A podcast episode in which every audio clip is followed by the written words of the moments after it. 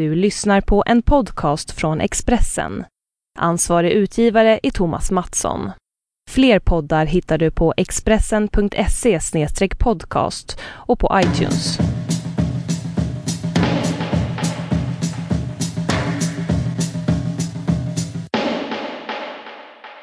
Hej! Hej! Läget? Jo, det är bra. Det är jättebra. Ja, vi börjar spela in uh, Juicebaren imorgon. Ja! Så jag har varit på set och uh, bråkat med Tommy X. Nej, det har jag inte. Jag skulle säga shout-out till honom lovar jag i den här podden. Mm. Tommy X är alltså vår scenograf som även känd från Rebecca och Fionas framgång. Han är liksom hjärnan bakom hela deras stil och eh, också kanske lite Ginders stil. Ja, men grejen är, han är, eh, det är, mycket, det är även mycket Rebecca och Fiona eh, som är hjärnan bakom deras stil. Okej. Och jag säger inte det för att sätta dit dig som en ofeministisk person, men, men det var han som sa det här till mig. Så extremt ödmjukt. Och undrar om man ska tolka det som att han är hjärnan. Eller jag, jag vet inte, men han har jobbat med dem svinmycket. Han säger liksom att de väljer jättemycket själva också. Där. Förstår. Mm. Tror du han kan styla De har en oss? underbar stil. Mm, det tror jag, det tror jag. Han stylar alla mina skådisar och hela juicebaren nu. Det är jättehärligt. Ser alla ut som Rebecca och Fiona? För jag har en fördom. Nej, Eh, Okej. Ja men det var ju bra. precis. Nej, han är proffs. Och han Han kan styla någon hur som helst. Exakt. Jag har, ett- huvudrollen har eh, ledord eh, eh, sexy bebis. Och det tänker jag att han kommer klara jättebra. Wow! Ja, för det är ju en pedofilhistoria. Och då måste ju hon ha något eh, sexigt bebis över sig. Ja, det är en pedofilhistoria som utspelar sig på en Ja, juicebar. Gud vad spännande. Kan du, kan du berätta något mer? Du har skrivit hela manuset helt själv. Ja, Och du ska jag faktiskt. regissera själv. Ja, det ska jag. Hur många avsnitt ska det vara? Nio. Nio? Vad många? Ja. Och de är typ tio minuter? Eh, de är typ en kvart. Okej. Nya namn är Johannes Bakunke. Wow! Eh, han som spelar huvudrollen turist. Och Nina Gunke som var bitch i eh, Skilda världar. Kunke och bun- Gunke. Ja, det är helt underbart. Jag blev intervjuad av Aftonbladet Klick. Ja, ja. De har en sån baksidsintervju som heter Veckans kex. Är det du? Ja, mysigt. Grattis. Eh, tack så mycket. I alla fall, då var en fråga så här, din vän eh, Caroline Ringskog Noali ska spela in en tv-serie som heter Juicebaren. Kommer du att göra en cameo? Ah, okej. Mm. Och då eh, Pinsamt nu. bollar jag över den frågan till dig. För jag har nämligen inte fått frågan från dig. Nej, du har faktiskt Det inte det. känns lite sjukt att det var så självklart för dem. Och att det inte Jag känns förstår. självklart för dig. Ehm, vi, vi kan ju, eh, jag säger som jag brukar säga till de andra som hör av sig, men vi kan ju höras om det. Nej men ärligt talat så är du för gammal. Nej förlåt, ärligt talat så det kan ab- absolut vara med. Ja, nej men det, vi får se. Ja, men vi, vi kan vi känns det kul att göra det? Det känns helt fantastiskt, det känns jätte, jätte, jättekul. Helt Och underbart. manuset är typ helt klart. Ja, det är helt klart. Hade du ångest under tiden du gjorde det? Nej, det var helt underbart. Jättekul att göra. Det gick som en dans. Är det sant? Det var helt underbart. Ja. För jag håller på nu och gör ett seriealbum. Och jag har Mm. så här fruktansvärt mycket ångest hela tiden. Alltså jag är så dåligt så det är sjukt. Alltså när jag ska göra det. Vad intressant, för så, det där är så jävla konstigt. För ibland så är det Ja. så, och ibland så är det tvärtom. Ja. Alltså förlåt, jag skrattar för att det är så jävla dålig, alltså nollanalys som analys. Nej, Men eh, eh, förstår vad jag menar? Ibland så typ när man gör något så är det som att man typ lider jättemycket. Men eh, nu när jag skrev det här så var det som att jag satt så och fnissade mig igenom dag ut och dag in. Eh, så att, eh, ja, jag undrar vad det... Men tänk om det är så hemskt då att eh, för man känner så här, det här är inte bra. Tänk då om det inte är bra. Jag säger inte att ditt inte är bra, jo, men jo, men förstår absolut. du? Förstår Nej men alltså det är ju verkligen ehm, en, min stora skräck. Därför att jag känner hela tiden när jag skriver och gör, Mm. eh, det här är så jävla dåligt. Alltså typ så här, det, det är så dåligt så att jag måste liksom tvinga mig själv att göra det. Och så lider jag typ hela tiden av det. Att eh, behöva acceptera att vara så, eh, så otroligt medelmåttig. Alltså att va, fast jag gör mitt bästa så blir det inte bättre än så här. Och bara tvungen att acceptera. Men det är ju inte Acceptera sant. det, acceptera det, acceptera det. Jag mindfulness. Men är det en ny känsla? Nej, alltså jag, grejen är, då ringer jag så till min redaktör och säger så här, ja tyvärr Ja, så måste ja. jag berätta att det här är skit liksom så här långt eller vet. Och det är en så här, ja men det är lugnt för så säger du alltid. Ja men precis, Eh. men det är ju jätteintressant för då så är det ju inte Nej, dåligt. Då har du det ju är faktiskt beviset. inte så i Caroline. historien. Därför att då sa han också, han sa också det. det, det beviset för att inte det här är jättedåligt Ja. är för att du alltid säger så. Ja. Fast det stämmer ju inte. Ja. Därför att det skulle kunna vara så att eh, jag har känt så och det har ändå varit bra och den här gången känner jag så och det är dåligt. Eller hur? Jag vet, så kan det ju vara, men det är ju asläskigt. Alltså det, är- det, är- det är ju någonting som man inte... Där slutar ens kontroll, det vet man ju inte.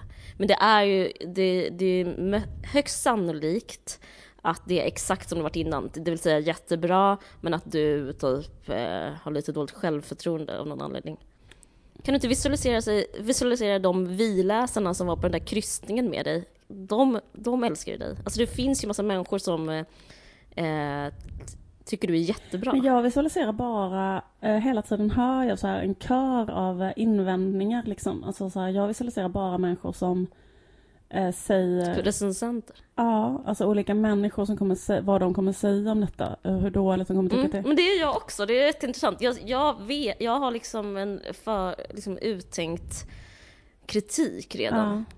Men eh, jag tror det är dåligt. Jag tror att man ska meditera bort den och liksom gå till sitt inre, sitt inre väsen och, där, och liksom vara i ett kritikerfritt landskap. Mm. Och då liksom... För jag märker att jag redan börjat lyssna den och börjat göra val utifrån det, det typ. Eh, strukit vissa ord och sånt där. En ordet. Ja, faktiskt. Är det så? ordet. Det är struket. Jaha. Men, men också att jag har den åsikten att, den är, att det är aldrig okej att säga det om man är en vit person själv. Men, men det fanns en person i manus som sa det och då, då bara kände jag att jag inte orkade. Så, Nej. men eh, vad kul. Vill du avslöja någonting vad det Eh, handlar nej, men om? alltså det är väldigt vänster, det handlar bara om ekonomi. Alltihopa. Men, det låter helt underbart. What's not to love? Det låter fantastiskt. Jag bara känner så här, uh, um, invändningarna är så här. Men, men samma. Det är bara liksom sur, väldigt, väldigt Säg en Det invändning. är, sur, det är väldigt så. sur kommunism sida upp och sida ner med så sånt pr- pr- nerpräntat. Liksom, så, så, ner, nerpräntat för hand. Och liksom what's not to like är väl liksom, eller så här, liksom, ja. Eh, Jag vet inte Ja, jag fattar. vem gillar det. Men nog om min, mitt skapande. Den kommer kanske komma Mys, ut i, säga. i, till bokmässan förhoppningsvis, om den blir klar. My- Härligt. Det blir asbra. Ehm, Jag vill bara säga en liten Mm. grej. Eh, Jag, vet vad jag trodde du skulle säga vad det, din serie skulle handla om? att, all, Jag trodde, att serien skulle handla om? Nej, va, Ja. visste inte du att det handlade om ekonomi? nej. Gud. Vi pratar verkligen bara tror- om uh, killar eller på att säga. Nej men, ehm, Jag visste ju inte att du gjorde serier gång. exakt. Nej. Det kom som en nyhet för, för dig. Så kul att du ska göra ett seriealbum. Ehm, nej, men jag tänkte så här att du, att du skulle säga det här, för det är bara för att jag sett så mycket på Nyhetsmorgon när jag ammar, så brukar jag se jag ska, det här, jag ska inte prata om att jag ammar, men jag bara så, alltså, det har varit så mycket om de här Panama-papperna, så tänkte jag så här, men ja, det var det tråkigaste man kan göra. Jag förstår om hon, om, hon, om det handlar om det så känns det lite svårt Ja. skulle jag säga. Men, eh, det, men ja. Har du, har du hängt med i den debatten? Debatten, Eh, jag liksom inte så, inte jättemycket måste jag säga. Jag måste säga en Japp. sak om det. Eh, som är att eh, det, det liksom kallas den största, Läckan. eh, det största avsläckan någonsin. Ja. Men det, det roliga med det är att det, att det är liksom det största, alltså största konkret största, alltså det är mest papper Ja, någonsin. Inte det, inte det så Jo. LOL att de liksom pratar om att det är så himla många ja, dokument. det är som Alltså, 11 som att det- miljoner dokument eller sånt där. Ja, men typ att det fyller upp typ ett, eh, en hel sal av papper, alltså helt i materia. Men det är liksom inte så man brukar mäta en nyhet, Nej. men det är så alla presenterar det, vilket är väldigt roligt. Eh, men jag har börjat få aggression, jag tror att det, det har varit en sån tjusning, alltså det går som en sån, ett, en vissling genom Stockholm och Rapport och Aktuellt och hela radion och alltihopa. Att alla, alla är så himla kåta just nu, alla så journalister, jag vet inte om du har liksom tagit del av det här? Att det är sån, sån upphetsad, det är viktigt att vara journaliststämning. Typ murvlar Ja, ja, kan, ja. så, så är det Mm. överallt. Eh, men jag känner av, jag, jag, jag vill bara förutspå en liten backlash Mm. på det här. Eh, för jag känner redan, jag känner typ För allting är ju berättelser, det här har vi pratat om innan, eller jag kanske Mm. brukar prata om det. Att så här, ja, det här är också en slags storytelling. De, massa journalister över hela världen träffas och liksom sitter där med sina så här eh, uppkavlade skjortor och, och liksom eh, slår sina kloka huvuden ihop liksom. Fine, det är liksom romantiskt. Men, eh, och då är liksom de the good guys och sen så sätter de dit eh, the bad guys som är så Putins eh, män och statsminister i Ja. Island och så vidare, Nordea och så vidare. Eh, men ju fler intervjuer jag ser, det, det är så himla typiskt grävyrket, grävjournalistyrket, att det är bara killar. Jag vet inte om du känner till, alltså, har du sett vilka som är med? Uppdrag granskning kommer ikväll om det här. Det är liksom bara, bara män. Ja. Och att, man, och att det är liksom... Det händer något med en till slut efter liksom tionde intervjun, att man blir... Eh, man, jag har börjat liksom heja på Islands statsminister. Alltså man man har börjat liksom... För de är så jävla självgoda. De, det, det är så, ja, de tycker det är så viktigt och de är så grävande att man blir så... Uh, man, börjar, man börjar hata män helt enkelt och man börjar hata ja, journalister. Jag vill bara... Jag bara undrar om du liksom haft samma känsla? Ehm, nej, jag har inte alls den känslan. Alltså jag skiter totalt i, jag har inte alls feminism, alltså min feminism funkar inte alls på det sättet. Jag tycker liksom att eh, om, om, alltså jag, Att det är ja viktigt. men liksom vad fan. Ja, men det är det. Det säger handlar jag om, inte. Alltså skattepengar för typ, jag kan inte så många nollor du vet som de här rika svinen liksom sätter undan på en, en, en minimal ö och, eh, och eh, liksom, då, då skiter jag liksom vilket kön de har som, som avslöjar det.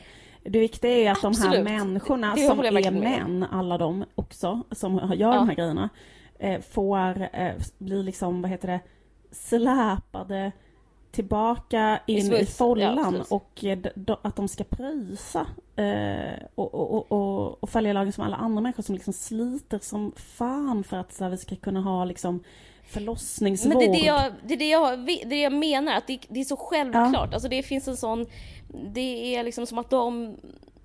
Jag, jag försöker bara säga att jag är missunnsam mot de som har gjort knäcket. För det är en sån röda matta nu, alltså det är liksom en upphetsning utan dess, Ja, jag, jag liksom, kommer eh, inte en upphetsning men håll med mig också om att det inte görs typ någonting heller för att sådana här saker inte ska hända. Jag menar för det första, varför Nej, har det absolut. hänt från början? Att det måste vara så jävla bristande kontroll. För Ja. det andra, liksom, varför Nu det finns det med skatteparadis? Alltså förstår du vad jag menar? Alltså, var, alltså, det, Varför finns det brevlådor ja, varför det, alltså, du vet, så här, alltså alltid, Varför varför, kan man inte göra det är något under offshore? kontroll? Eh, varför inte det är reglerat? Varför finns det inte straff? Alltså allt sånt där tycker jag. Så att jag menar, även om de Ja. där journalisterna röda mattor så tycker jag liksom att de där människorna, de här ekobrottslingarna, har ju också röda mattan för de eh, behöver ju aldrig jag, menar, jag tror inte det kommer hända Självklart. tyvärr särskilt mycket utifrån efter det här heller. För jag menar, de där, Nej, de det där tror jag inte eh. Cayman Islands och de är ju kvar och ja, ja. Absolut, jag, jag, jag håller verkligen med dig. Det är det, och det är det som gör de här killarna så oantastbara. Så att det, man kan inte klaga på dem. Eh, och eh, det får mig att eh, hata dem. jag men, men de gör en fantast, fantastiskt Ja. jobb, absolut. Nu tvingar till och med jag det att säga att de, de har gjort ett något Ja, fantastiskt. det är det jag menar. Du, det är roligt att du illustrerar exakt vad jag sa.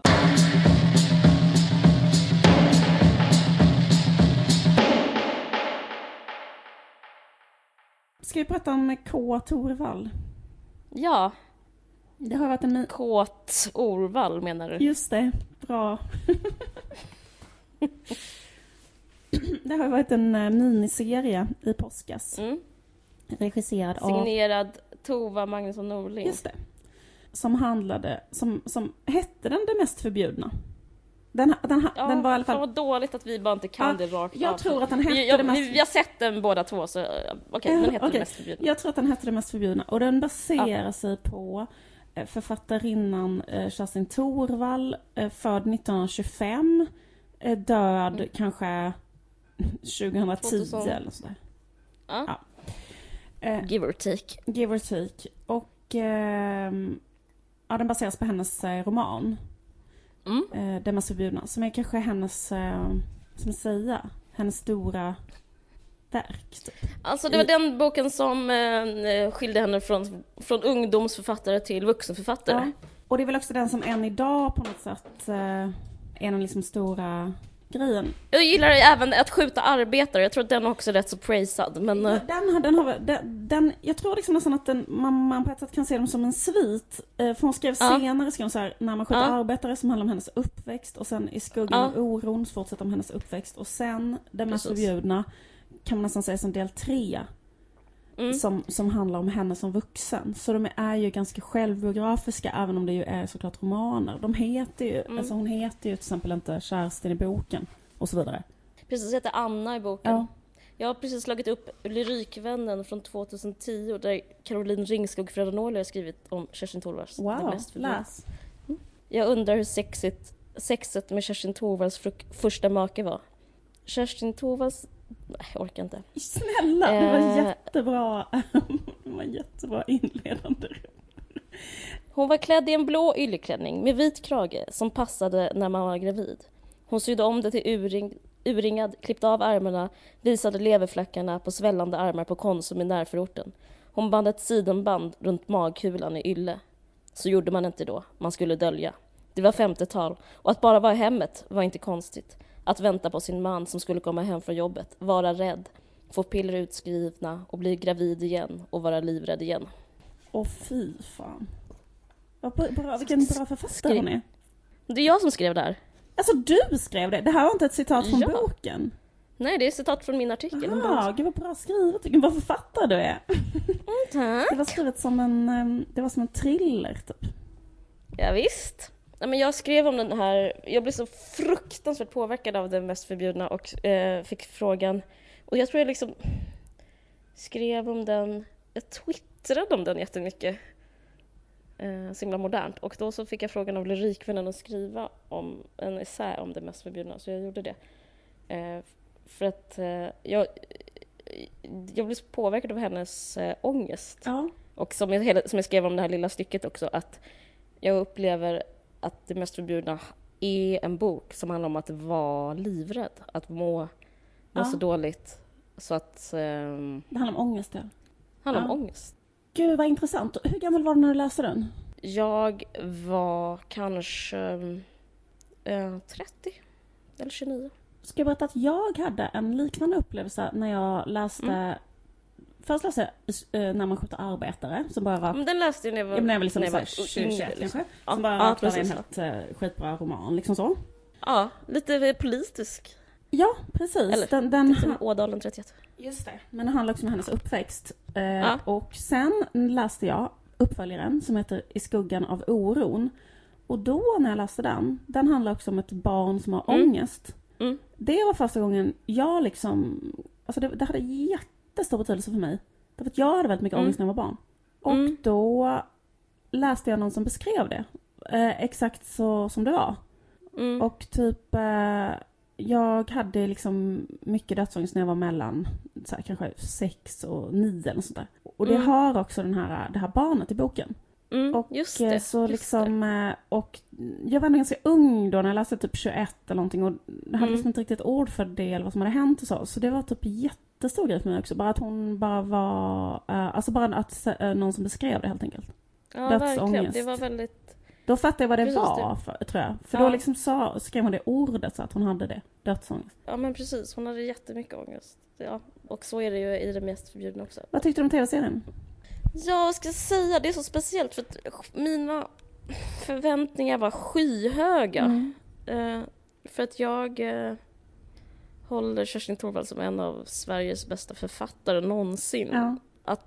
Kunna ta, uttolka livet och, och förmedla, alltså det du berättar nu, att, att kunna förmedla hur det känns när man mår så dåligt eller är så rädd. Eh, det, det är så himla eh, beundransvärt. Och det, så är hennes böcker. Mm. Och då tänkte jag kanske att nu kommer en serie som också kan förmedla den här skräcken av att vara kvinna. Det, jag har aldrig liksom tänkt att det mest förbjudna, eller någonting, jag har också läst den här när Jag minns alla mina älskare. Mm. Har du läst den? Nej, den har inte jag läst. Mm. Den är jätte, jättebra. Den är som det mest förbjudna faktiskt. Bara liksom del två kan man säga. Eh, den handlar bara om olika ställen hon har legat och med olika människor. Att den, det handlar liksom inte särskilt mycket om eh, sex överhuvudtaget. Utan det handlar om någonting annat. Om en eh, total eh, meningslöshet som försöker liksom eh, försöker ordnas, försöker bli meningsfull. Och, eh, och det är en väldigt så stark, intressant desperation. Eh, men, men jag fick inte så mycket känslor av, eh, av serien som jag fick av de här böckerna. Och det tyckte jag var svårt. Eh, jag, jag, det, känns, det känns orättvist att jag ska döma ut den på grund av det, men jag känner inte eh, det jag ville ha fick jag inte och det var det här att gå upp i en total känsla, att liksom få att känna samhörighet med en person som kan skriva om hur, hur, um, hur liksom det skär i märg och hjärta liksom, för att livet är så hemskt och svårt. Ja. Ja, nej, jag, jag kände inte det. Och jag vet inte vad det beror på, för att allting var... Det var en klanderfri serie. Men jag tror att även den här serien har drabbats av den här sjukan som alla serier på sista tiden i Sverige har drabbats av. Jag vet inte om du vet vad jag pratar om? Vad? Designsjukan, alltså att det är så snyggt. Mm. Alltså det, är, så, att, äh, det, är liksom, det är så typiskt den här hundraåringen som, vann, som, som klättrade ut genom fönstret, vad den heter. De trodde ju att de skulle vinna Oscar och bla bla. Men det enda de vann Oscar för var mask och kostym. Och det är så, det är hela Sverige har blivit så ytlifierat. Det, det finns en tradition att, bli, att vara så jävla bra på mask och kostym. Och jag tror det kan vara nästan destruktivt, det här borde jag säga till Tommy X, att eh, vara för bra på ytan. För det finns någonting i berättelser som handlar om att man ska börja liksom projicera och lägga till sin egen fantasi. Det blev, allting såg ut, såg ut som en sån 70-talstavla av Ola Billgren. Alltså det blev så... Eh, jag kom inte nära någonting, jag kom inte nära känslor. Mm, men vad tyckte du? Alltså jag tyckte att den var rätt så bra. Ja. Jag tycker att hon var väldigt bra, den där skådisen. Som spelade ja, henne. Silla Torell. Vad sa du? Silla Torell. Silla Torell. Vad skönt att du tyckte det. Jag tyckte det känns hemskt att säga att jag inte tycker så mycket om den.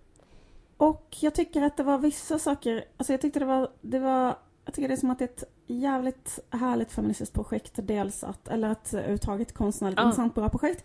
Att man tar upp liksom, Verkligen. liksom allting så här, och, och att man tar upp henne och att man gör det till en sån här påskspecial. Att det handlar om, och sen tycker jag liksom just att, att det är en kvinnlig regissör och att jag tycker att det märktes att hon hade liksom ett feministiskt bildspråk på många ställen. Jag tänkte på att hon visade så full frontal nudity på eh, den här mannen Ja, eh, flera gånger. Och det tycker jag liksom aldrig att man ser. Alltså Kerstin Thorvall, eh, karaktären, hade en eh, helt alkoholiserad älskare som hette Sven i, i sista delen. Om ni bara Mm. spolar fram till full frontal nudity av Sven. Nej men då är han helt naken och ligger med så slak kuk och bara är liksom naken och så bara filmar Mm. och så är han bara där hela tiden på det sättet. Och, och, det, och det tänker jag att man inte att man brukar filma mäns kroppar på det sättet så mycket och sådär. Och, eh, så, så, så jag tycker det finns många sådana grejer som jag tyckte var bra. Eller intressanta. ja men det hade något. Tror du hon är inspirerad av Lena Dunham? Ja, det är hon säkert, men... Jag fick så här Lena Dunham-vibb, även på hur hennes egen, alltså själva Kerstin Thorvalls nakenhet var också sådär uh, bilring, uh, osmickrande läge, Just det. så här ser jag ut. Precis, men samtidigt så är ju Lena Dunham så himla, liksom, om man ska säga någonting om Lena Dunham så är det så att det finns ingen som är sån sinnessjukt typ mästare på att göra sexscener som Lena Dunham. Mm. Ingen kan göra så bra sexscener och det, ehm, sant. det är liksom hennes eh, totala specialitet. Det är fan sant, det har inte jag tänkt på. Det är... Och det är väldigt svårt att göra sexscener och det tycker jag man märks också i den här, för jag tycker inte de, alltså nådde inte upp så här, alltså att säga till typ Mm, det. Nej, För att så himla... eh, precis. Och, och i själva boken, det är det här jag menar med känslorna, att det är inte så, där är det liksom hetare. Där är det liksom att det är på liv och död allt sex hela tiden. Ja, Det är inte det riktigt här tycker jag. Jag minns den där, eh, hur det beskrevs med den där eh, alkoholisten i boken. Då det liksom, hon bara...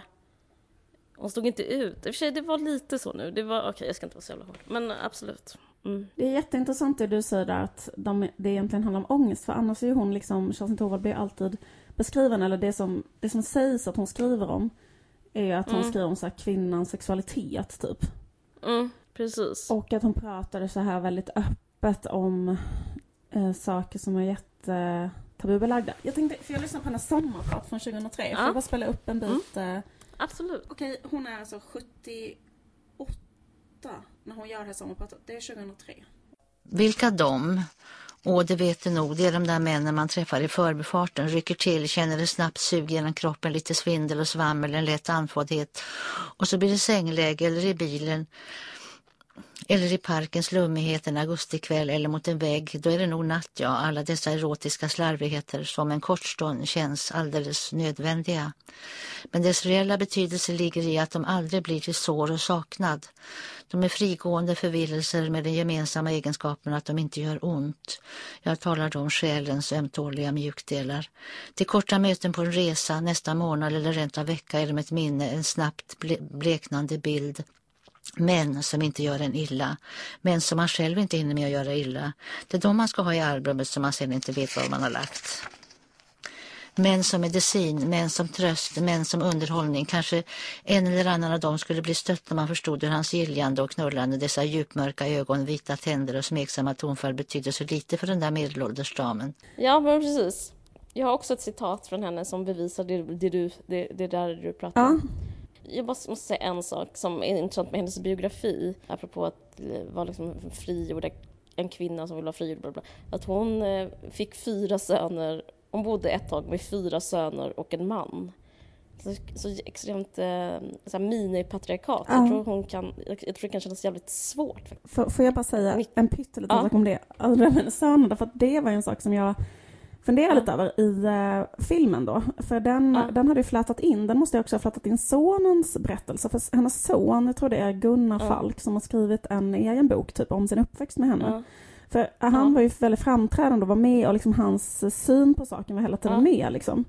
Och um, nu är inte jag taskig mot de här barnen. Men det är också någonting med att de är så fyra söner och att de är så himla arga på sin mamma för att hon beter sig sådär. Ja. Och att om det nu bara ska basera sig på det mest förbjudna, på själva romanen, ja. då borde det bara vara hennes berättelse om det. Fast de har liksom flätat in också barnets då liksom berättelse. Det är som att man skulle göra eh, en filmatisering av, av eh, Stig Slas eh, roman, kanske, säg en Slas roman. Ja. Och sen eh, föra in hela tiden att hans son var jätteledsen och arg för att eh, hans pappa var bara en jobbig, eh, bräkande alkis som bara tänkte på sig själv. Mm, som han har skrivit en bok som går ut på det. Ja, som heter Blåbärsplockaren. ja, precis. Eh, mm. Jag menar inte alls att, alltså, alltså grejen är att det, det handlar så himla, nu tycker jag det handlar väldigt mycket om så här, var hon god eller ond? Vilket är en totalt irrelevant fråga. För att det handlar ja. om konst. Ja, ja. Eh, berätt, läs nej, men din, ditt... Nej, men jag tycker det är intressant det du säger. Jag tycker det... Men varför gjorde de det? Jag fattar inte det. Jag vet inte faktiskt, men det var väl ett sätt att... Um... Det som, det som är intressant, som, för jag såg det här med min kille, mm. det är intressant, nej jag ska, det är inte det jag skulle säga som var intressant. Utan, men vi pratade om det sen och eh, då pratade vi om vad som skulle vara, för, för de presenterar hela Kerstin Thorvalds värv som att hon var banbrytande, om att så här, hon gör det mest, hon gör det sjukaste, hon skriver om att tjejer, så här, kvinnor är kåta och har sex, bla bla bla. Mm. Men eh, jag skulle nog, men det hon gör som är tabubelagt är egentligen inte det, utan det är väl att hon eh, utelämnar sina barn. Ja. Eh, och han frågade mig, vad skulle vara idag att göra, liksom, bryta tabun idag? Vad skulle liksom vara det mest förbjudna idag? Hon utelämnar sin mamma jättemycket och sin pappa och mm. sin familj. Och grejen är att det som är intressant skulle jag säga är att det är en evig fråga. Det är typ det som är det mest förbjudna idag också. Är det inte det? Att lämna ut sina barn? Ja. Ja, verkligen. Eh, att, eller att vara en så dålig... Exempel, så här, det handlar inte så mycket om hennes, som du sa innan, det handlar inte så mycket om hennes så här, hon är en kvinna, hon har sex. Eh, utan det är liksom, eh, det är inte det som är grejen. Alltså, jag, jag tänker inte så här, tack för allt du gjort för feminismen, utan jag, jag tycker bara hennes eh, författarskap är extremt intressant. Och eh, nu så är ständiga referensen för 2010-talet är eh, alltså litterärt är ju Knausgård och det är liksom exakt samma grej. Varför, varför är det en stor grej? Det är också för att han utlämnar Linda och mm. hela sin familj. Och, alltså han säljer ut det riktiga livet och det är det hon eh, håller på med liksom, som, som ett liksom, konstnärligt experiment. Ja. Men Men jag tycker nästan det är förminskande att kalla det feministiskt Ja. också, om du förstår vad jag menar. För det är liksom inte att hon vill eh, driva fram en kvinnorättslig Nej. fråga, utan hon vill vara helt fri i sin konstnärlighet. Ja. Och, eh, och för att kunna berätta vad hon vill berätta. Och så gör hon det, och så är det svinbra text. Eh, men, Alltså hennes frigörelseprojekt, exakt. Jag tycker också det där är jätteviktigt att det är så jävla bra text. Därför att det är också en sån grej Ja. som helt eh, faller bort. Men typ om man läser det så är det så himla bra skrivet. För det hade inte varit bra om det var någon som eh, berättade alla de här grejerna fast eh, berättade det liksom eh, dåligt. Eller fattar du vad jag menar? Mm. Det är för att hon är så bra Nej, men precis. på eh, Det, sitt handlar, yrke, precis, liksom. det finns ju ingen eget värde att någon säger så här, jag har haft sex. Nej. Eh, och hon, ingen, det är ingen som blir känd på det heller. Så att det är så här, det, det är så tankevurpa om man får vara så eh, överlägsen. Men, men för, att man, för nu, ser det, nu diskuterar det väldigt mycket typ att vad skönt att hon sa att tjejer också typ har sex. Eh, och då blir det som att eh, då, då, hon, hon konsekvent liksom fort... Det är, som, det är som massa gatekeepers kring så här vad som är litteratur. Det var ju hela den grejen, den diskussionen då, att det inte var litteratur, att det var kärring, eh, snusk och Ja, alltså bekännelselitteratur. Ja. Precis, den, eh, jag tror att det myntades liksom med, jag ska inte säga tror, för det blir, låter så oseriöst, men, men det myntades med henne att, eh, ha så här, att bekänna och vara vittna. Ja. Och sen så liksom är det, om, så färdas det med kön, för sen som en man gör det så blir det, det blir så superintressant och typ eh, publiceras i USA, alltså typ Knausgård. ja. Men eh, hon var före, så kan man säga. Hon, hon, var, hon, var, hon var nyskapande. Verkligen. Ehm, hon är ju helt eh, brutal, eh, liksom Ja. eh, utlämnar sin mamma och Ja. sina barn och att hon är en dålig mamma och en... Ja, och det är ju samma tabu fortfarande. ja, det är ett jättestarkt tabu att vara det. Eller liksom att... ehm, Men, men också är det ett tabu att vara så, att vara så svag som hon är. Ja. Och beroende av män och beroende av liksom då sexuell bekräftelse och eh, helt eh, utlämnad, liksom gå hem till den här eh, Sven och liksom bara Hela tiden välja fel. Ja, exakt. Eh, eh, han typ ligger med en annan tjej och hon sitter kvar i tamburen och vägrar gå och de måste ringa polisen och så för att hon ska gå därifrån. Och, alltså så hela tiden. Ja, det var väldigt bra. Det var fint. Men det tycker jag var bra av Tova Magnusson. Alltså det, var en star- det var en bra gärning att eh, skildra svaghet. För det är också lätt att tro på håll att hon skulle vara stark på något sätt bara för att hon har en uh, bibliografi, alltså Kerstin. Ja, just det. Nej, det, det är hon ju verkligen inte alls. Fast hon är ju ändå stark på något konstigt sätt. Alltså, hon, hon har ju något liksom Ja. superdriv. Liksom. Hon, hon har ju någon sån jätte... Alltså att hon liksom bara har... Jag menar, kolla hennes blir bibliografi. Hon kanske har skrivit liksom, jag vet inte hur många titlar. Hon skrivit så här 50 titlar. Alltså hon har skrivit så fruktansvärt mycket böcker. Ja. Ehm, och liksom ibland så flera år. Att någon skriver så ungdomsböcker. Alltså det är ändå väldigt... Plus kanske då var journalist, plus kanske ett modetecknerska, plus alltså Mm. allt möjligt. Hade fyra barn. Ja, Hon drack ingenting. Jag undrar om det kan vara lite av en... eh, förklaring. Fördel. Ja, hon hade jättemycket För- ångest och drack inte. Ja, just det. Nej. Läs det som du skulle läsa när hon har fått barn. Det är, bara, han, det är bara ett bevis på att hon har ångest. Ja. Att hon är ångestdriven. Var är det någonstans? Just det. Jag läser vad jag har skrivit. Mm. Hon drack inte, rökte inte, tog inga droger. För hon visste att hon var konstituerad med ett löst psyke. Alltså, boken handlar jättemycket om att hennes pappa har, är, liksom, Han är lider av en sinnessjukdom, kallar de det. Vad sa du? Ja, precis. Vad är det hennes pappa? Är det att han är um, schizofren eller är han bipolär eller? Jag tror, jag tror att han är bipolär, Ja. manodepressiv. Ja.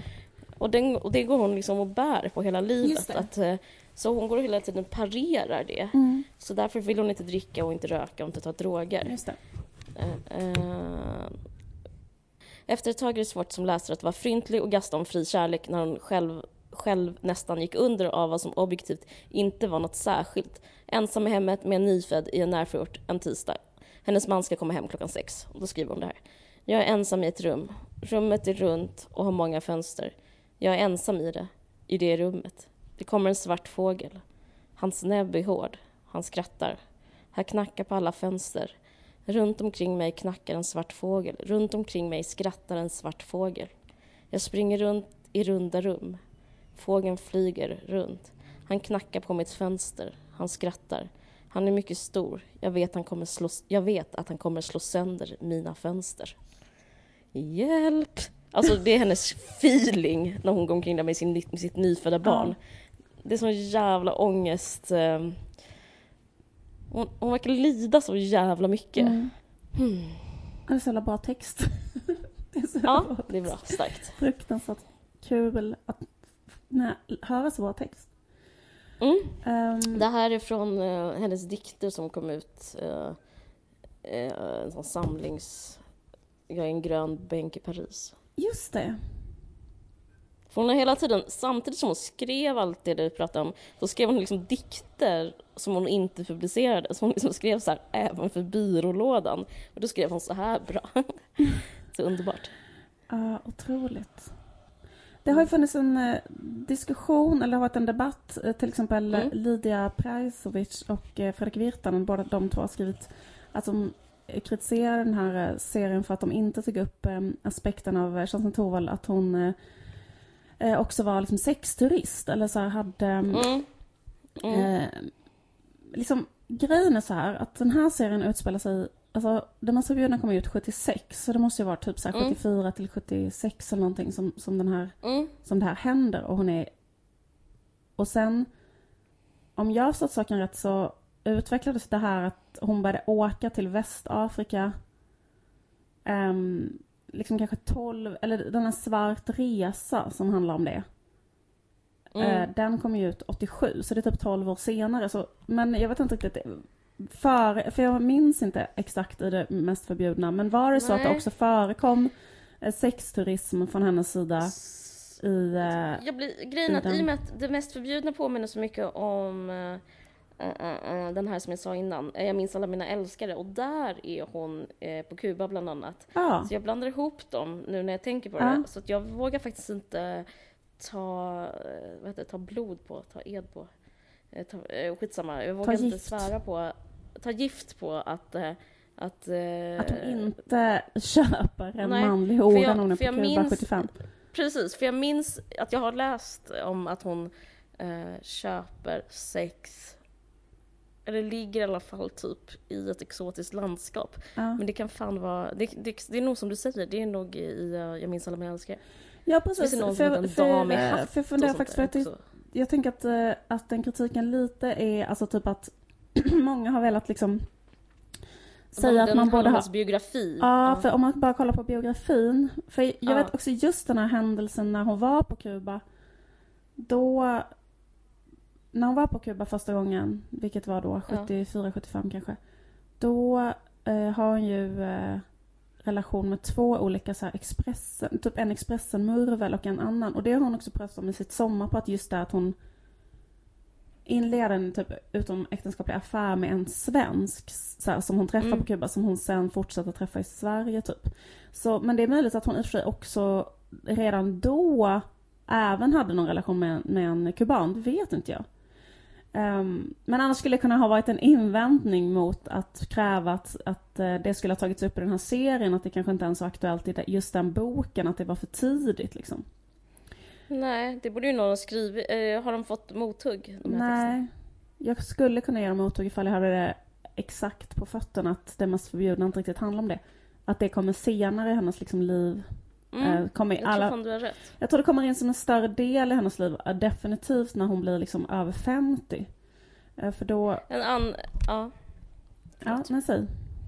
Nej, men ett annat, ett annat argument mot det är att eh, man kan inte kritisera konst för vad konst inte är. Alltså det är så jävla... eh, gå tillbaka till uh, Aftonbladets ledarsida, Virtanen. Nej, men jag menar, det är jättekonstigt att klaga på någonting, att det ska vara något som det inte är. Förstår vad jag menar? Ja. Det är typ så här eh, att man pratar om kanske nattvarden och Leonardo Vinci men man bara, men varför eh, eh, finns den inte i svartvitt? Nej, det är inget bra exempel. Eh, men förstår vad jag menar? Att den är, Varför finns det den är, det är vad det är. Och man får, då får man kritisera färgerna istället för att liksom Förstår du vad jag menar? Att det blir så konstigt och det är så jävla svenskt. Att liksom, det är som att man inte får berätta... Det är kanske en annan historia, det är kanske är nästa historia. Men den här historien berättar, just liksom, berättar ju inte det, den berättar ju vad den berättar. Jag tycker det är väldigt, väldigt konstigt att... Eh, alltså, förstår du, Ja. förstår du vad jag menar? Mm. Att de, det, det, det, det, det, finns en början och ett slut på en berättelse som eh, den här eh, miniserien är. Ja, det är den här berättelsen. Och då får man ju säga så här, men typ, jag, jag tycker min kritik till exempel, jag har en kritik, och det är att jag tycker inte mamman skulle vara med. Mhm. Och mamman var med i den här. Och det är liksom, då är man fortfarande inom eh, kontexten, det landskapet som är berättelsen. Men man kan ju inte säga så här, vad är, eh, jag tycker att eh, eh, jag tycker att barnbarn skulle vara med i varje scen. Varför är inte ett barnbarn med i varje scen? Förstår du vad jag menar? Det kanske inte funkar. Ja, fast jag vet inte riktigt. Jag, jag kan ändå liksom, i och med att det ändå var en ganska stor del av hennes liksom... ehm, jag tycker ändå att Jo, men det är ett Lydia- konstnärligt val. Ja, det är ett konstnärligt val, men då skulle man kunna liksom kritisera det konstnärliga valet för att så medvetet utelämna något som skulle kunna eh, svärta ner henne. Eller så här, för om man säger att det var ett feministiskt frigörelseprojekt som var behjärtansvärt och moraliskt uppbyggligt för kvinnor, Mm. att berätta att kvinnor har också en sexualitet och att eh, Mm. sådär. Eh, och, eh, men, men då liksom att, att i hennes fall att det gick över då till att hon eh, åkte och eh, hade mycket eh, liksom... Köpte människor. Ja precis, eller gjorde hon det? Alltså, men jag menar mer eller låg mindre... i alla fall med typ unga... Väldigt unga Men, men grejen är, i dokumentären om henne, beroende. ja. Men det är ju, de gör ju inte anspråk, de gör ju, alltså, det här är en fiktion, det är, det är fiktion, det här är inte dokumentärfilm. Ja, men då skulle man säga så här att man skulle kanske vara mer edgy eller ta in större aspekt, alltså liksom en, alltså berätta en bild av henne som inte var så Men skulle berättelsen vara bättre? Skulle den här produkten bli bättre av det? Ja men typ såhär, säg att eh, i de här scenerna där hon är gammal och barnbarnet är med Ja. så är också en afrikansk man i den här lägenheten och är papperslös och har inga pengar. Alltså förstår du vad jag menar? Jag vet inte. Ja, jag förstår vad du menar. Men jag tycker att det... ehm, det jag tycker inte, som sagt, det går inte att eh, klaga på något som inte finns. Man måste klaga på det som finns. Det är jättekonstigt. Det, och, och det, så länge inte det är en dokumentärfilm, så länge inte det är ett nyhetsinslag. Jag tycker det är väldigt... Eh, det, är så, det är så yxhugget sätt att se på konst. Mm. Eh, det kan ju vara så att to, eh, Tova Magnusson Norling fick en feeling. Den feelingen ville hon förmedla och den kanske inte kom, hade kommit fram om hon hade dragit in något sånt eh, redovisande projekt om eh, vem hon låg med och hur. Och det, hon, hon kanske inte alls fick, ut, fick inga utslag på hennes, med, hennes radar. Alltså, Tova Magnusson kanske kände igen sig i att sitta och gråta i en hall och då liksom måste hon berätta det istället. Men då kanske, de, eh, då men då kanske liksom, här skriver in den här Kerstin Thorvall dokumentären i en större kritik av liksom vit feminism där man så här, kanske så här hyllar Kerstin Thorvalls eh, eh, liksom som en feministisk ikon och eh, inte bryr sig om att hon har eh, Mm. varit helt blind för så här, sina vita Men det är, upp för, privilegier. det är upp till betraktaren. Ja, Det är ju inte eh, upphovsmannens fel. Jag tror att problemet är som alltid att det finns för få berättelser om kvinnor. Så därför, typ, om det kommer en berättelse så, blir, så tänker, tänker folk, alltså typ eh, extremt så här, fyrkantiga människor som Fredrik Virtanen, tänker, då, då ska det liksom den berättelsen innehålla allting. Man kan göra en till eh, film om Kerstin Thorvall, en annan regissör kan göra det, och som har det här som tema i sitt konstnärskap, att prata kanske om Eh, jag vet inte, typ prostitution. Jag vet inte, Ekis kanske kan skriva en litterär novell, whatever. Men det är så konstigt att eh, det är som att man får en chans som kvinna och då ska den, och då ska den vara så duktig och eh, heltäckande. Jag tycker det är ett väldigt eh, skralt, alltså det är liksom som en, det är så fattigt. Alltså kan man inte bara göra ett myller av massa berättelser så kan någon ha- handla om sexturism. Jag vet inte. Jag blir, jag, blir så, jag blir provocerad. Det är som att... Eh, eh, även, om, den- även om den bygger på Kerstin Thorvalls liv så tycker inte jag det ska finnas sånt eh, liksom, biografiskt krav. Alltså det, Jag vet inte. Jag tycker liksom att det känns som att det, det som Tova Magnusson Norling hade liksom valt att så här, Ja. fokusera på här, det var ju på något sätt så här, Ja. att offra nära relationer för konsten. Typ Ja. att Exakt, jag tror att det handlar om henne. Först så gör eh, liksom Kerstin Thorvall det i, i, i, Mm. i, i, i berättelsen. Och parallellt finns det en, en annan historia där sonen i, nästan gör samma sak som, som Kerstin, nämligen gör en utställning där han berättar fruktansvärda minnen från sin egen Mm. barndom och då liksom kommer den äldre Kerstin dit och liksom står inte ut med det och tar Mm. ner bilderna och känner liksom samma smärta som förmodligen då hennes egen mamma kände när hon läste så här, vad, vad hon Mm. skrivit det mest förbjudna. Att, liksom, att det är så en släkt där, där alla väljer att så här, Precis. offra typ. Eh, Man sätter sin familj på ett altare som, som man offrar för konsten. Ja. Och sen så finns det en metaläsning som, eh, som är lite, vet du eh, inte så kosher, men som jag läser in och det är att Tova Magnusson Norling som regis- kvinnlig regissör offrar sitt eget liv, för det är så himla svårt att vara kvinnlig regissör, och hon har barn, och att hon gör det här filmen, eller serien överhuvudtaget, är också liksom att eh, välja konsten framför kanske ett eh, vanligt yrke som är, alltså det är så otroligt Ja. mansdominerat yrke. Så att liksom, jag tror att den handlar om, alltså den handlar om henne jättemycket. Och, men den, den tolkningen eh, är liksom inom parentes, men den finns där, när jag såg det så tänkte jag faktiskt mycket på mhm. att vem det var som var avsändaren. Liksom. Ja. Nej men vad skulle du säga om det i förhållande till sexturismen? Eh, nej men jag vet inte, men jag tycker att, uh, att Lydia Presovic skrev en sak i sin text som jag tyckte var intressant så här, och det var, nu ska jag citera helt korrekt. Mm. Mm. Ja men varför det där med sexturismen ändå är, varför det är intressant att ta upp. Mm. Hon, hon ska säga, Torvald var osmakligt och maxat upptagen av sin egen frigörelse och det fanns aldrig plats att ta hänsyn till någon annans. Eh, Mm. ehm, Jag bara tyckte det var en ganska bra iakttagelse för det hänger liksom ihop på något sätt eh, också tycker Mm. jag. Det där med eh, synen på sina barn och synen på eh, sin mamma och synen på eh, Andra människor. andra liksom. människor överhuvudtaget och även de här, alla, alla de här männen och så, att, att det liksom är...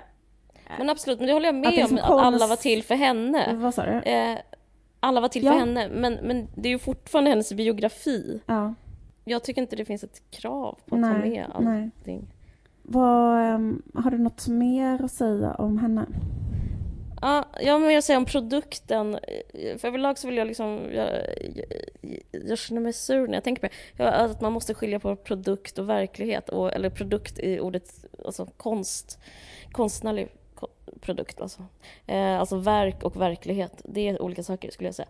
Men, men en sak apropå eh, verk och verklighet som, eh, som eh, störde min eh, eh, läsning av serien som, som tyvärr gjorde... Alltså, alla snackar om det här med sexturism. För det är ju verkligheten i sexturismen Mm. och i, eh, serien, så det är inte det. Men en annan sak som är verkligheten är att, eller som i serien, är att hennes mamma bodde med henne hela tiden. Mm. Och det tyckte jag var eh, liksom en psykologisk eh, felaktighet i, eh, i berättandet. För att Kerstin Thorvalds böcker handlar jättemycket om eh, en- den totala ensamheten Mm. som jag var inne på det lite innan, att allting hon gör hela tiden är att försöka så här, upphäva ensamhet. Och men ingenting hjälper. Inget hjälper, ingenting. Barn hjälper inte, Mm. jobb hjälper inte. Hon bara skriver böcker, hon bara skriver dikter, ritar jättemycket, eh, träffar män, eh, la, la, la, och eh, hon har ingen. Men nu var det som att de gjorde henne, och det, för mig är det ett jättestort quoi, att de gjorde henne som en otacksam tonårsflicka. Och det tillhör inte biografin överhuvudtaget, att hon bodde med sin mor. Nej. Hon, hon, och det gjorde hon aldrig, hennes mamma bodde aldrig hos henne. Ja. Och, och, eh, och nyckel till, till vem hon är och berättelsen om henne är just ensamheten. Så det kan jag, det tycker jag är psykologiskt, eh, eh, det klaffar inte psykologiskt för mig.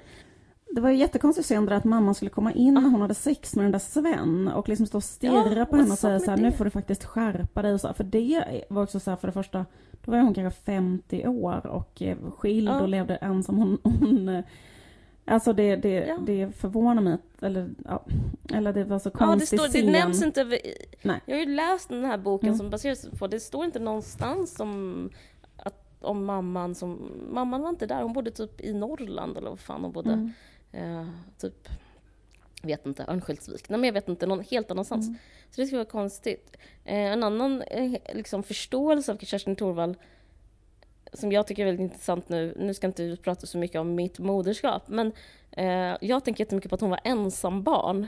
Och det är liksom, man skulle bara kunna liksom göra en, skita i alla analyser och bara tänka, ja ah, men hon är ensam barn. För att så är, det som Lydia vet- pratar Mm. om är liksom också just den grejen att eh, jag är så livrädd, för nu måste jag tänka hela tiden, jag måste skaffa syskon till mitt barn. För att annars blir hon eh, ett vidrigt ensambarn. Och hur är då ett ensambarn? Jo, exakt som Kerstin Thorvall. Att man tror, man, man tror typ att allting tillhör en själv. Liksom. Jo! Eh, Du vet vad jag pratar om. nej, vet du vad? Det finns faktiskt ett jättestort undantag. Det är ifall du är en jätte... Ifall ensambarn som har väldigt jobbiga föräldrar blir inte så. Förstår du vad jag menar? Okej, så om jag tar, Mm, om du- om jag om tar du- plats. beter dig som en jobbig människa så kommer inte... Ah. Det som, det som kanske var Thorvall var liksom att hennes mamma hade som sin enda livsuppgift att bara ta hand om henne. Alltså hon hade ju inte något annat intresse, hon hade inget Nej. annat barn. Det fanns ingen man för mannen var död. Så liksom, hon såg det som sin livsuppgift att så på ett martyriskt sätt var liksom besatt Precis. av Kerstin och allting hon gjorde och liksom ja, väldigt, väldigt Mm. förtryckande, isolerande. Tvinga henne att vara en så här helt präktig eh, dröm liksom som, som mamman hade. Eller liksom att Exakt. inkarnera mammans ideal som var att vara en superpräktig, frigid i liksom familjeflicka. Så. Precis. Och sen så, mm, utan att aldrig liksom... Att inte gå på dagis, att inte liksom träna på sociala relationer. Ja, jag upplevde i alla fall hennes, henne väldigt ensam. Hon kanske, liksom, hon kanske inte skulle funnits, alltså Kerstin Thorvall som fenomen kanske inte skulle funnits om hon hade haft typ en jobbig lilla syster. Då kanske hon liksom skulle... Ja, det är både bra och dåligt. Jag bara tänkte på det. Gud, vad mycket ensambarn som kommer höra av sig nu. Jag vet, men jag eh, säger så här. Man måste kunna generalisera för att kunna prata om någonting överhuvudtaget. Annars kan, ju, annars kan man inte säga någonting. Vad tycker du sj- själv om det här med hennes liksom sexturism och de sakerna hon skriver om det och så? Vad, vad, är, vad tycker du om det? Tycker du att det är liksom ett Jag problem? har inte tänkt så mycket på det. Nej. Jag tänkte typ ehm, att det var bra berättat när jag läste. Eh, för det finns ju liksom en eh, så moralisk eh, upprördhet kring det som är så här att eh, hon, alltså att det är double standards liksom att ifall hon hade varit man och eh, betett sig så så hade det varit så här eh, så hade feminister kritiserat det men nu bara för att hon är en kvinna så kritiserar inte folk det så. Vad tycker du om den kritiken? Det är möjligt, det kanske är så. Men jag tycker män kommer undan med sånt också. Alltså typ... Eh, alla stora författare håller på med, har hållit på med skit hela tiden. Alltså det, eh, jag kommer inte på någon som så här bra... Eller så här, jag vet inte vem som, som har, har cleant record. Jag kommer inte på någon. Nej. Hemingway håller på med tjurfäktning. Det tycker jag det är också förkastligt. Ja, det är inte lika. Nej, det är inte lika. Men jag bara, det kanske låter arrogant, men jag vet inte. Det finns liksom...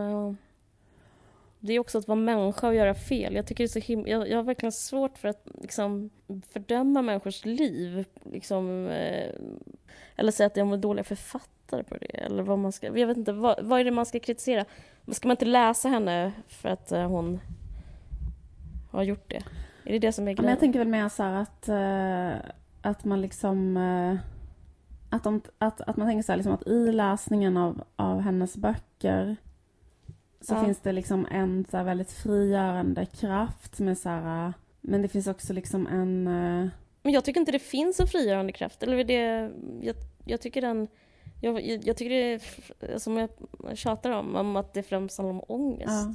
Och att det inte är ett feministiskt projekt utan det är ett, eh, liksom, vad heter det? Ett brutal, en, en brutalt konstnärligt Ja. projekt. Ett, hä- något, det handlar liksom kanske om hänsynslöshet. ja, just det. Men vad tycker du?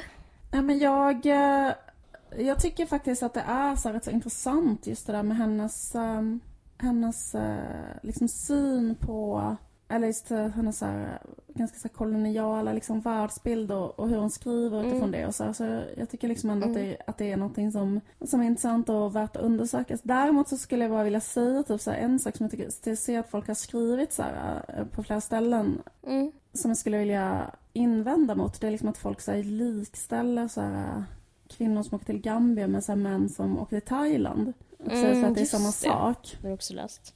Och typ Mm. så att eh, om hon hade varit en man som åkte till Thailand och liksom bara hade typ random sex med prostituerade och eh, kanske Mm. så.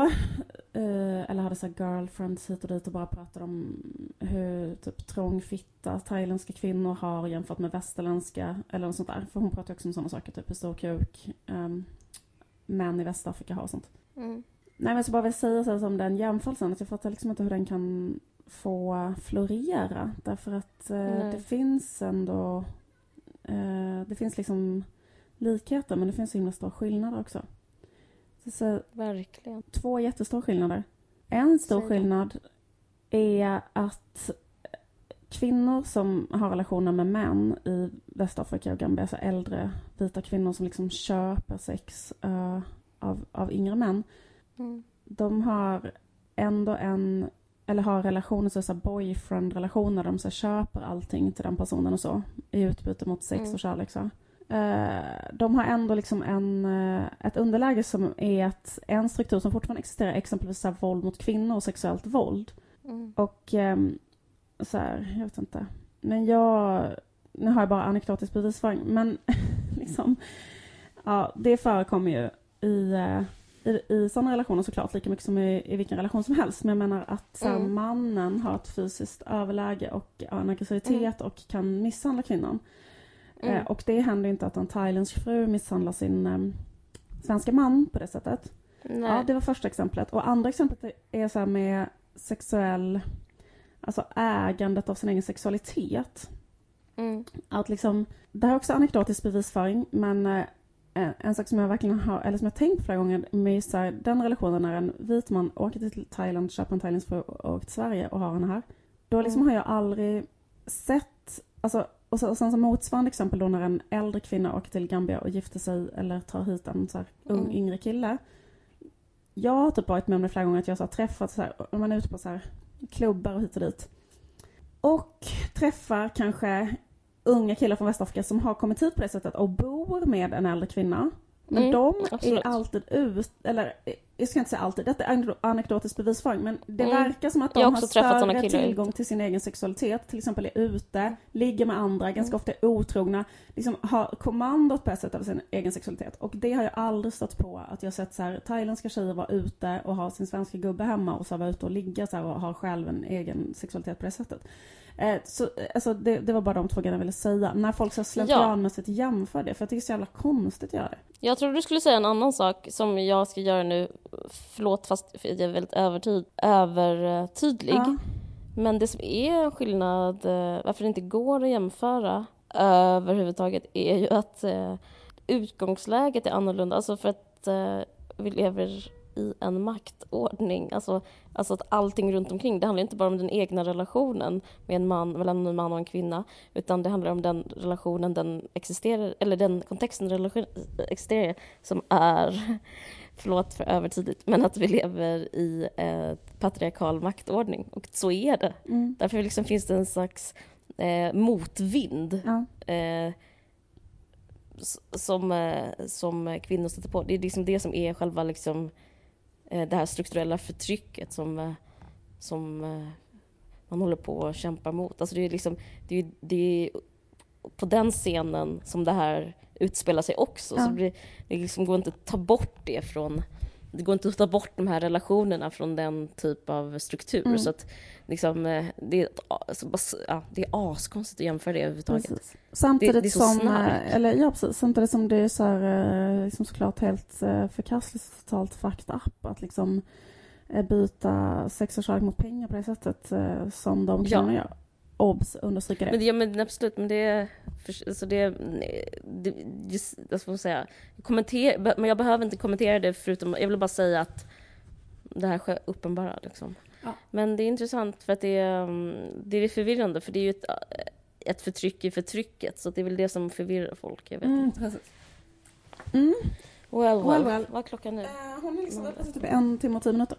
Vi kanske ska sluta? Ja, vi gör det. Det är ett Torvald, det blev ett som Torvald special. Precis. Och eh, vet du vem mer som ska vara med i min serie? Nej. Eh, min dotter. Va? Mm. Spe, vad ska Och, hon spela? Eh, hon ska spela bebis. Hon som heter Lola. Hon heter inte Lola.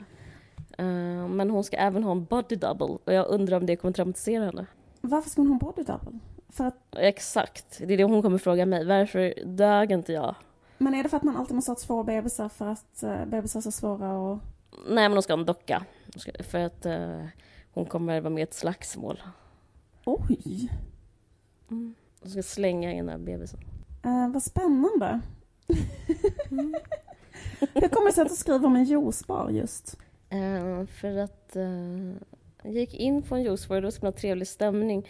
Och så började jag tänka på att jag saknade den här att titta på TV som handlar om att bara ha det trevligt med kompisar på en, ett, på en bar.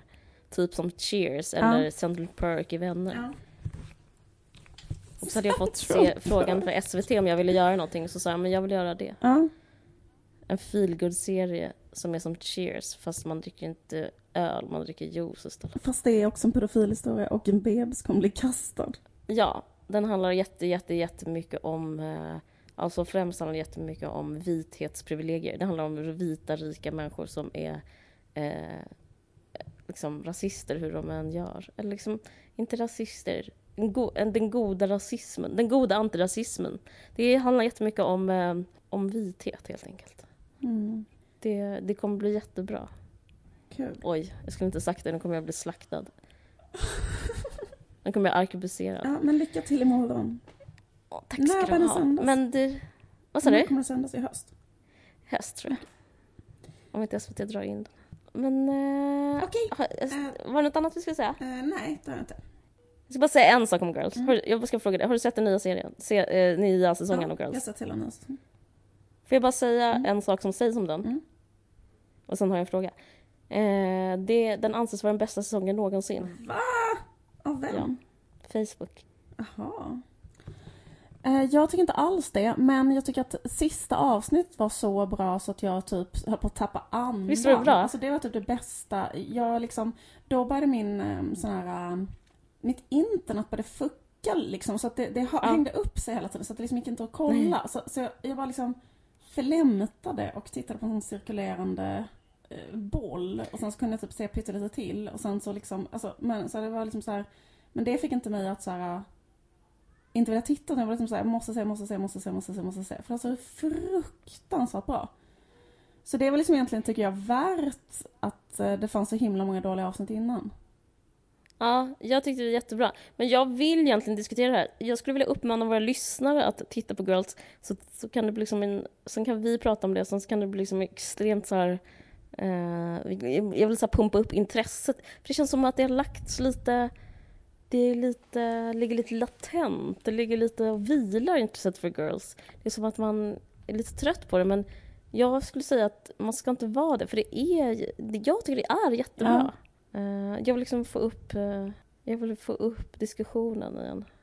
Ja. Du vill hypa Ett det. avsnitt i den här säsongen handlar om Marnie till exempel och det, det var väl jättebra, tycker du inte? Vilket, vilket av dem? Det som handlar om Marnie, det bara är Marnie. Ja, men är inte det det sista? Nej, det är det näst sista. Det sista kom igår. Va? Det finns ett till du har missat. Okej, du menar det om Marnie, visst är det Var underbart? det det jag menade? Det var Ja, det är så, det är så var bra. jag Det, menade. det, det är så rubbat bra. Alltså det var typ helt sinnessjukt bra. Ja. Ja, det var så starkt. Ehm, Ja. Men jag tycker också, jag gillar, en annan sak jag gillar det är den här spegeln, alltså av, um, vad heter det, Hannas kille. Att, eh, Mm. det börjar, alltså att i början av serien så var hon ihop med Adam som var liksom på ytan en douchebag och i, under ytan god. Och nu är Mm. hon ihop med en som är på ytan god och under ytan bara helt svinig och dum. Alltså så här, det tycker jag är ett Mm. så kul grepp. Det är så smart, det är så jävla bra gjort tycker Exakt, jag. och så är det kul Jag det är där att alla säger, det är så himla mycket igenkänning där att man är Ja. ihop med en kille så säger alla så här, alltså det är så roligt det där som att man får så dåligt själv, alltså man får så dåligt självförtroende med en sån kommentar. När hon börjar försöka säga något lite negativt om honom. Och så säger alla till Ja. henne så här. Nej men snälla gör inte slut med honom. Alltså gör inte det bara, gör inte det. För att liksom han är typ det bästa du någonsin... Alltså du vet, Absolut, var nu, nu gick det ju bra ändå till slut. så här, snälla gör inte slut med honom. Alltså typ så för att du kommer typ. För att liksom, du kommer aldrig typ hitta någon bättre än den här personen. Och sen så kanske han har gjo- gjort så himla konstiga grejer. Typ så här. Han har massa nakenbilder på alla sina ex-flickvänner. På sin Ja. telefon. Och så är alla bara så här, vad hon än berättar är det bara så här, nej men jag skulle faktiskt inte göra så stor grej av det. För att det så här, snälla bara fortsätt vara ihop med honom. Det är Det är kul. jättekul. Det är totally relate också. För det. Ja, eller hur? Jätte, jätteroligt. Extremt roligt. Ja, Och det är sen, så bra att plocka upp det. och sen Nej, men, eh, ja, nej, vad skulle du säga? Nej, jag vet inte. Jag bara tycker... eh, ja, jag, jag, jag njuter. Det är underbart. Men, eh, men vi kan, kan prata om det mer nästa gång. Jag, jag är så trött Ja. nu. Vi gör det. Um, Okej, det var kul att prata. Kul att ni lyssnar. Um, ska vi Precis. avsluta med en... Bara en, ett pyttelitet... Uh, en iakttagelse som Kerstin Thorvald har gjort. Ja, kör. Okej. Den här podden gjordes i samarbete med Expressen Kultur och eh, vi heter Liv och Caroline och podden klipps av Moa Lundqvist. Nu lyssnar vi på ett... Vår bok, Vad säg? Säg. Vår bok. vår bok har kommit ut i pocket nu. Så om ni vill ha en riktigt billig bok så kan ni köpa Ja. den. Nu kommer en, eh, en folkbildande iakttagelse från Toris som avslutning. Hej då, Okej. puss puss! Hej, hej.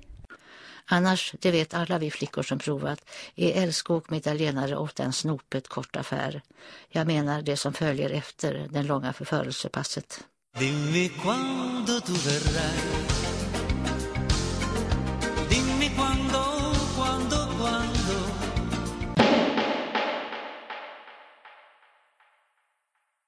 Du har lyssnat på en podcast från Expressen. Ansvarig utgivare är Thomas Mattsson. Fler poddar hittar du på expressen.se podcast och på iTunes.